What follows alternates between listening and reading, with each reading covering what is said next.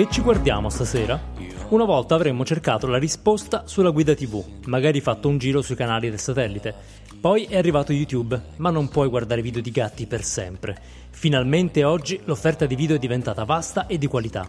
Il merito, come al solito, è della concorrenza. La prima è stata Netflix, che dopo averci portati sulla sua piattaforma ha iniziato a produrre contenuti originali di enorme successo. A proposito, vi ricordo che tra pochi giorni torna Stranger Things. E Netflix ha emesso bond per quasi un miliardo e mezzo di euro per finanziare nuove produzioni. La combinazione di piattaforme e contenuti originali sembra aver funzionato proprio bene, visto che ora ci investono tutti. Non solo più Netflix quindi, ma Amazon. Se avete un account Prime avrete già scoperto di avere accesso a Prime Video e se non lo sapevate fateci un giro. E poi Facebook che lancia Facebook Watch, anche se da noi ancora non c'è, e persino Snapchat della partita. Ovviamente la questione non è più solo chi produce contenuti, ma anche come li produce. Ora che dietro la macchina da presa ci sono le piattaforme digitali e social, anche i prodotti stanno cambiando. Perché se Netflix corteggia Woody Allen, Facebook produce la serie Humans of New York, che nasce proprio dall'idea della famosa pagina Facebook. Guardatela, è fortissima.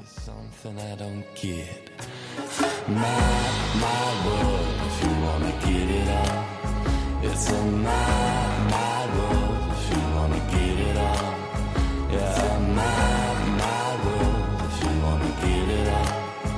It's a mad, mad world if you wanna get it up. Uh, yeah.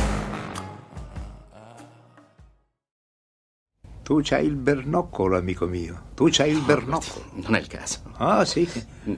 Tu hai capito a che gioco giocavo e mai girato attorno. È per questo che sei arrivato dove sei arrivato. Dio ti benedica, tu c'hai il bernoccolo. No, no. Sì, come no? no. Sì.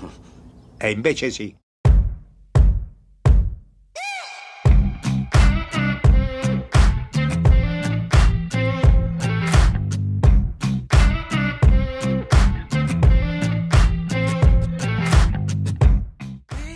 Benvenuti alla puntata numero 55 del Bernoccolo del Content, il podcast di NetNock dedicato al content marketing. Puntata del 25 ottobre 2017, io sono Andrea Ciulo e qui con me c'è Pasquale Borriello. Ciao Andrea, ciao a tutti, un bel argomento tosto abbiamo scelto questa volta. Beh, un argomentone con nomi veramente molto, molto grandi come, come avete sentito parliamo di produttori che fino a poco tempo fa non lo erano, quindi nella produzione entrano nomi che siamo abituati ad associare ad altro, come, come Facebook, come Amazon, come Snapchat. Non direi Netflix perché ormai uh, Netflix è un po' consolidata come produzione, però la verità è che uh, vediamo dei nomi che prima associavamo solamente alla tecnologia e alle piattaforme che invece creano contenuto. Um, dal punto di vista dello spettatore, ottime notizie perché eh, i contenuti si moltiplicano, la concorrenza dovrebbe abbassare i prezzi, anche se Netflix, lo saprete, ha recentemente aumentato di poco il film mensile mh, mm, e si sperimenta di più. Quindi eh, queste nuove produzioni stanno andando a soppiantare anche come livello di investimenti le produzioni eh, tradizionali. No? Lo scenario sta cambiando a una velocità che forse non ci aspettavamo. Ma un po' non ce l'aspettavamo, un po' ci sono certe cose proprio che non vogliamo uh, vedere. Io ho recuperato un articolo del 2013, quindi un'era fa, che raccontava delle, dei primi passi di Netflix e in particolare della produzione di House of Cards, con cui diciamo, Netflix è, ha fatto il boom, no? possiamo dirlo, è quello che ha, Beh, la, sì. l'ha fatta diventare un, una roba incredibile. Um, e le origini erano diciamo tutte basate sui dati. Netflix aveva a disposizione, grazie agli abbonamenti che già aveva ormai quattro anni fa, Uh, un incredibile database dei gusti dei propri abbonati, quindi sapeva benissimo cosa gli abbonati guardavano e cosa uh, avrebbe funzionato, e decide di investire nella serie TV di eh, David Fincher e Kevin Spacey, che era tra l'altro un remake di una serie della BBC, perché nessun altro network televisivo tradizionale ci credeva, semplicemente. No, come fa a funzionare una roba presa dalla BBC negli Stati Uniti, uh, con questa storia così uh, particolare? Ora, c'era di- dietro David Fincher, Kevin Spacey, non esattamente diciamo due novellini, però effettivamente è una serie tv molto innovativa e ha avuto il successo che sappiamo. E così poi ne, ne anellate diciamo una dietro l'altra di, di successi, partendo dai dati, ma questo è un articolo che eh, tra l'altro ovviamente è linkato nelle note del podcast, che metteva anche un po' in dubbio no, questo approccio basato sui big data, che erano una cosa fighissima nel 2013, adesso sono una cosa che diamo per scontato, ovvero tutti i dati aggregati delle preferenze degli abbonati Netflix, è una cosa che adesso comincia ad avere Facebook, comincia ad avere Apple, eh, ce l'avrà Snapchat, eh, ce l'ha Amazon, era una cosa quasi esotica quattro anni fa, adesso è la base con cui produrre contenuti, cioè non produco contenuti di cui non so Uh, di cui non conosco, anzi di cui non ho la certezza del successo, che è un ribaltamento comple- completo rispetto a una produzione di un povero network televisivo che ha gli abbonati, però non ne conosce così tanto i gusti. No? È, è veramente da questo punto di vista è imbattibile, cioè ce lo dovevamo aspettare Amazon quando produce, Netflix quando produce, ma anche Apple quando produrrà delle robe un po' più interessanti rispetto ai reality sulle app che con tutto eh, il bene che voglio a Tim Cook effettivamente non è una roba proprio super stimolante. Quando farà una cosa figa, eh, allora eh, avrà sicuramente successo, poi magari ce l'ha anche con le serie sulle app, insomma ho i miei dubbi, però eh, tutti quei dati muovono eh, interessi e muovono gli utenti a vedere esattamente quel, quel successo, la cui ricetta è sicuramente, sicuramente funziona, non devo testare, no? E paradossalmente eh, a, a, livello teorico questo lascerebbe pensare a prodotti molto omogenei, no? partendo da, eh, da questo tipo di dati penseremo un po', ok, succederà quello che è successo alla musica pop, no? che lavorando molto sul mercato alla fine si è molto appiattita. Quello che vediamo in realtà è il contrario, perché lavorando proprio su dei cluster che eh, non, non, riusciremo a vedere come eh, umani, eh, si creano invece dei prodotti piuttosto originali o comunque che aprono delle strade. Stranger Things, ad esempio, eh, che adesso è capofila di un, uh, un, filone che credo vedremo per molto tempo di sfruttamento della nostalgia degli anni 80-90 eh, è però una serie che nel momento in cui è uscita aveva uno spunto abbastanza nuovo, no? resuscitare il mondo di Spielberg nel 2017. Quindi i prodotti stanno beneficiando di questa qualità e, e, questo approccio ai dati molto più preciso, molto più puntuale che di fatto riduce al minimo i fallimenti rispetto a quello che può essere un approccio così a intuito, mh, mm, è anche molto, eh, molto, nuovo, molto contemporaneo e c'è un caso in particolare che eh, ci fa capire forse quanto questa eh, novità si scontri col vecchio mondo delle misurazioni televisive. No? È un caso di cui si sta parlando molto in questi giorni, che è quello di eh, Nielsen, l'agenzia Nielsen, che ehm, si è messa in testa di misurare Netflix, ovvero loro dicono. Noi abbiamo 100 anni di esperienza nella misurazione, abbiamo misurato il, i canali televisivi, Netflix è una scatola chiusa. Solo loro conoscono i dati, eh, per inciso perché hanno la piattaforma, quindi qui c'è una piccola differenza. Adesso li misuriamo noi e vi diciamo veramente quanto sono eh, seguiti gli show di Netflix, quelli che loro vendono come grandi successi. Ora, qui c'è un piccolo assurdo logico, no? eh, Netflix non vende pubblicità, quindi di fatto i, questi dati non interessano ne, nessun inserzionista. Eh, se anche uscisse fuori che Stranger Things lo guardano in 10, cosa che non credo, eh, e a Netflix andasse bene così, non vedo dove Nielsen potrebbe creare, eh, creare danni. Va aggiunto che Nielsen ha una tecnologia per monitorare Netflix che eh, si applica per ora solamente alla TV, quindi sappiamo cosa vuol dire questo in termini di eh, dati persi, smartphone, tablet, un sacco di gente guarda Netflix, ma in generale questo tentativo di monitorare a valle nel momento in cui invece il produttore ha anche una piattaforma e quindi sa perfettamente come vanno i suoi prodotti, è proprio un modo di pensare antico che viene applicato. No? Il, il, punto è che nel momento in cui ho piattaforme e contenuti, eh, io non, non, ho più bisogno probabilmente di Nielsen che a valle mi dice se le famiglie americane mi seguono oppure no. Io lo so bene chi mi segue e chi non mi segue.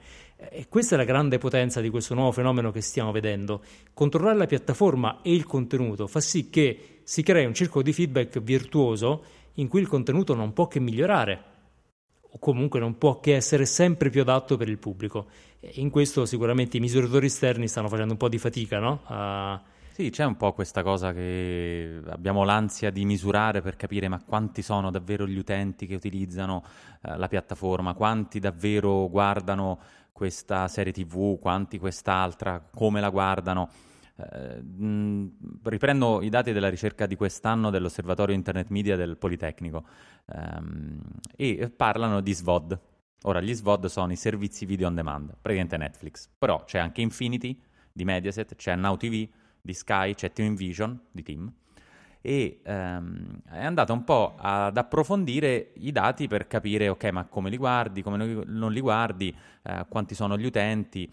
Ora, i dati interessanti sono intanto che eh, i servizi SVOD, anzi no, i servizi VOD, madonna è una cosa, un acronimo veramente Terribile, bruttissimo, concordo. eppure tu, sembra che gli italiani am- amino questo SVOD, questi Vabbè. servizi video on demand. Comunque, insomma, tutti ci, mh, sostanzialmente ci guardiamo Netflix e qualcuno ci si guarda Infinity magari lo sport su Now TV. Comunque, la TV non è il canale più utilizzato, cioè solo il 45% delle persone usano la TV, tutti gli altri usano altri device, ovvero PC mh, 30% e tutti gli altri eh, la, i, i, tablet eh, e smartphone. Già questo ribalta completamente, cioè se non vai a misurare il mobile non stai eh, misurando la maggior parte dell'audience. Andando però a, mh, più diciamo nel, nello specifico, troviamo molti dettagli interessanti. Quella uh, di uh, come effettivamente viene consumato il contenuto, cioè quali sono i contenuti più visti, quali, uh, come viene fruito nell'arco della, della, giornata e cambia completamente il modo in cui ci approcciamo a quelle che erano serie TV, continuiamo a, a chiamare serie TV ma non le guardiamo neanche in TV e neanche su un canale se per questo, non è che le vediamo sulla, sull'applicazione di, eh, di Rai.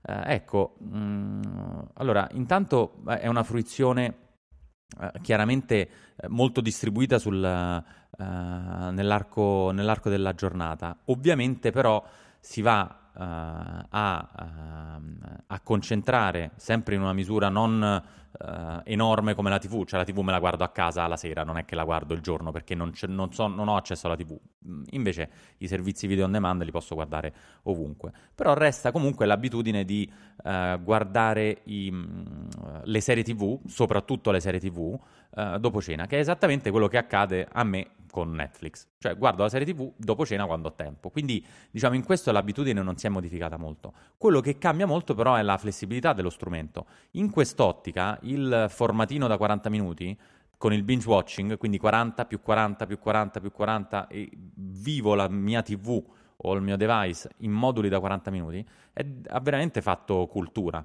Cioè ormai noi siamo abituati a questo slot da 40 minuti e effettivamente anch'io personalmente film più lunghi ho un filmaccio fermo ai 40 minuti ed è Wonder Woman, con tutto, però è in 4K, quindi volevo vedere come... Eh, ed è come fermo a 40 minuti, cioè la mia mh, resistenza è sui 40 minuti della puntata. Se tra l'altro la puntata dopo 40 minuti ricomincia, quindi cose nuove, invece il film è sempre lo stesso. Questo eh, non può essere ignorato da chi fa fa questo, fa questo lavoro. E l'innovazione dei 40 più 40 più 40 non arriva dal vecchio network televisivo, arriva dal formato Netflix che ci ha abituato a questa, questa modalità. È curioso, no? Ma infatti una delle cose più interessanti, eh, lo dicevamo anche in apertura, è come l'ingresso di questi nuovi attori non stia cambiando solamente i nomi eh, che aprono eh, il, il prodotto video, ma la forma e quindi l'ispirazione che è alla base delle serie. Ora, Netflix volendo eh, oggi è più tradizionale, nel senso che ha un tipo di produzione ehm, che potremmo ricondurre, riconduciamo alla serie TV, ovviamente con qualche sperimentazione in più. Um, in questo Netflix è molto innovativo nel proporci magari anche contenuti che sono prodotti dall'altra parte del mondo nel momento in cui li acquista e che riesce a portare uh, a audience di, di, altri paesi, quindi riesce a fare molta contaminazione.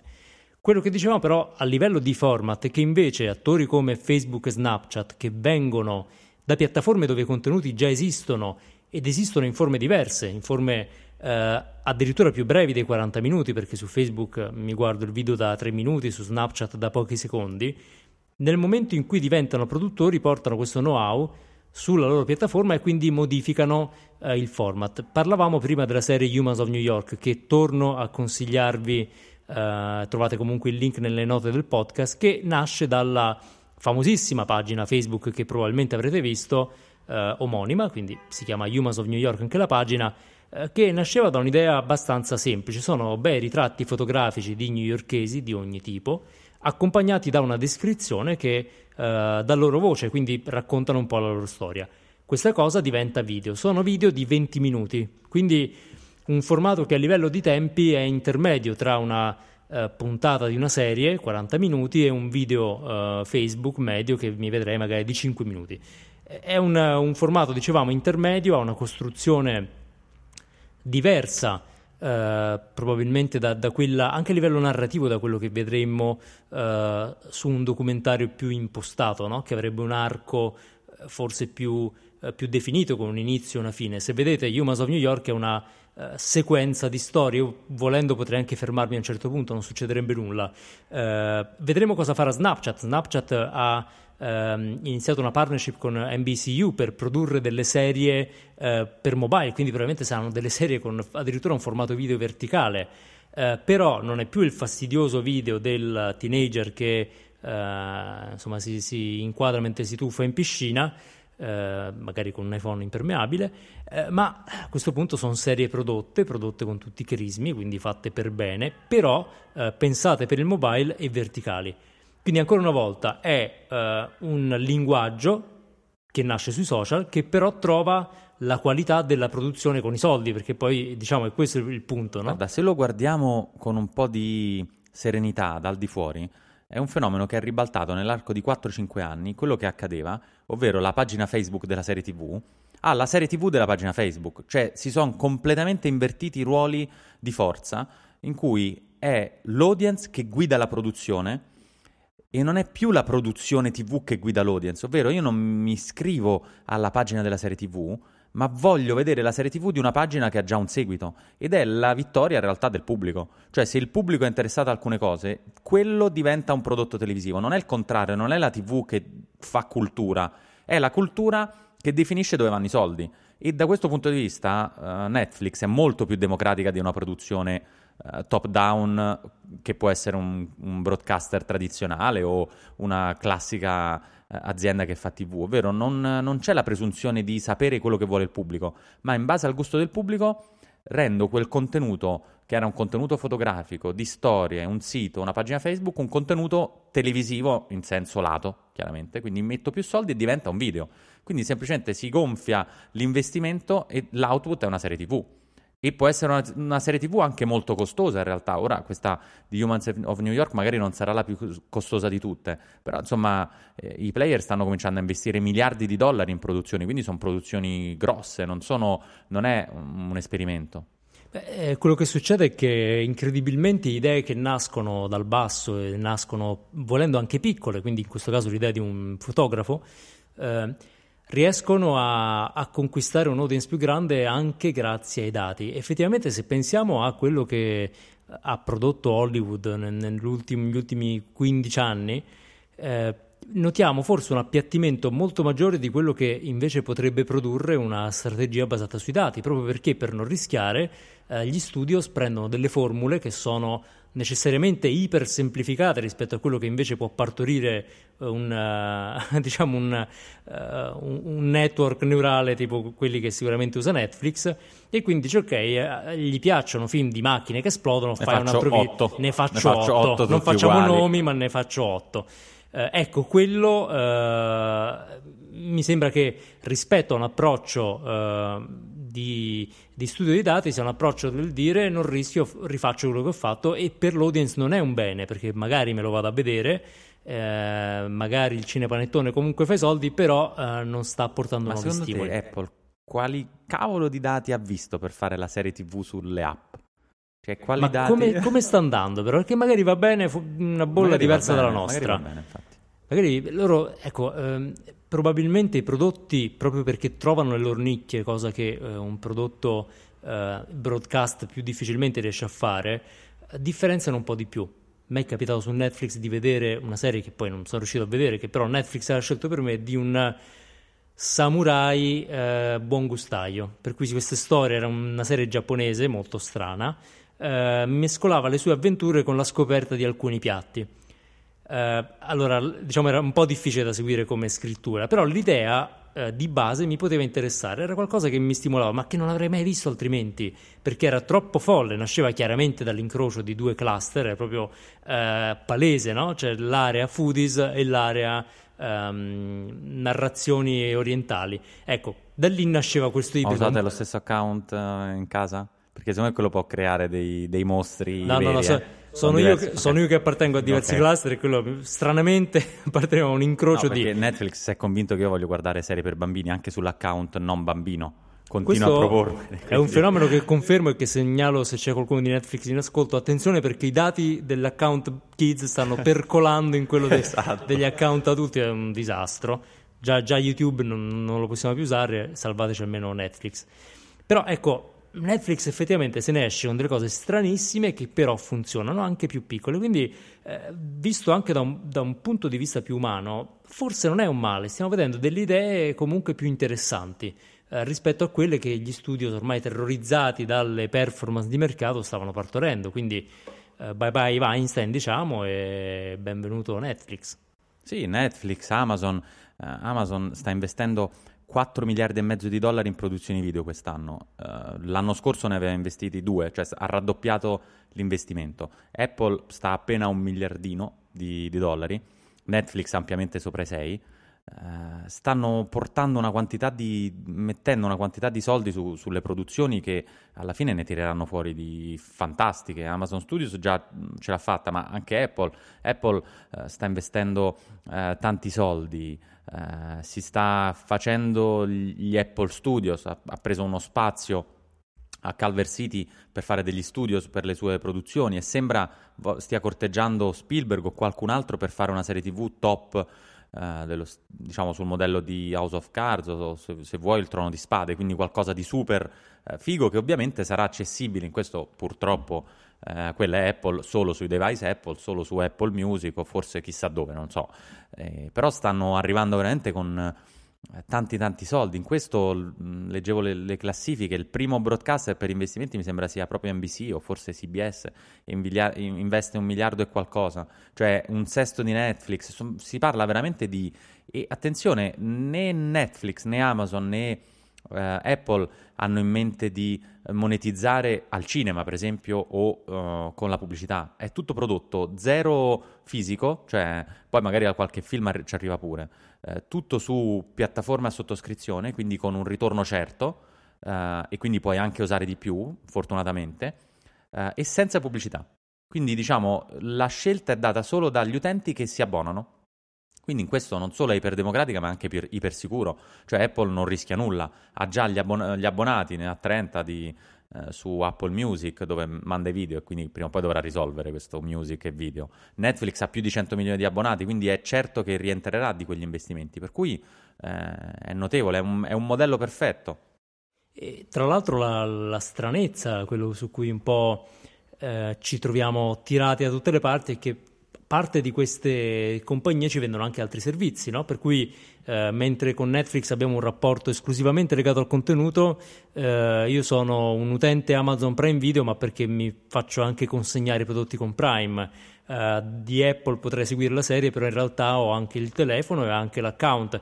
Quindi è interessante anche capire poi come l'utente eh, si deve gestire eh, le sue, i suoi account, le sue presenze, le sue affiliazioni, perché a questo punto diventa una scelta proprio di campo, tenendo conto di tutti gli altri servizi che potrebbero diventare sinergici con la piattaforma che sceglie di Questo effettivamente seguire. Netflix è un po' più puro. Devo dire, eh, se non avessi, mh, se non fossi italiano, non, non avessi questa età, penserei alla Rai come un grandissimo eh, innovatore. Se ci pensi, Rai potrebbe fare quasi un ragionamento dello stesso tipo. Hai il canone, i sottoscrittori, e potrebbe produrre quello che realmente le persone vogliono. Pensa che innovazione incredibile sarebbe.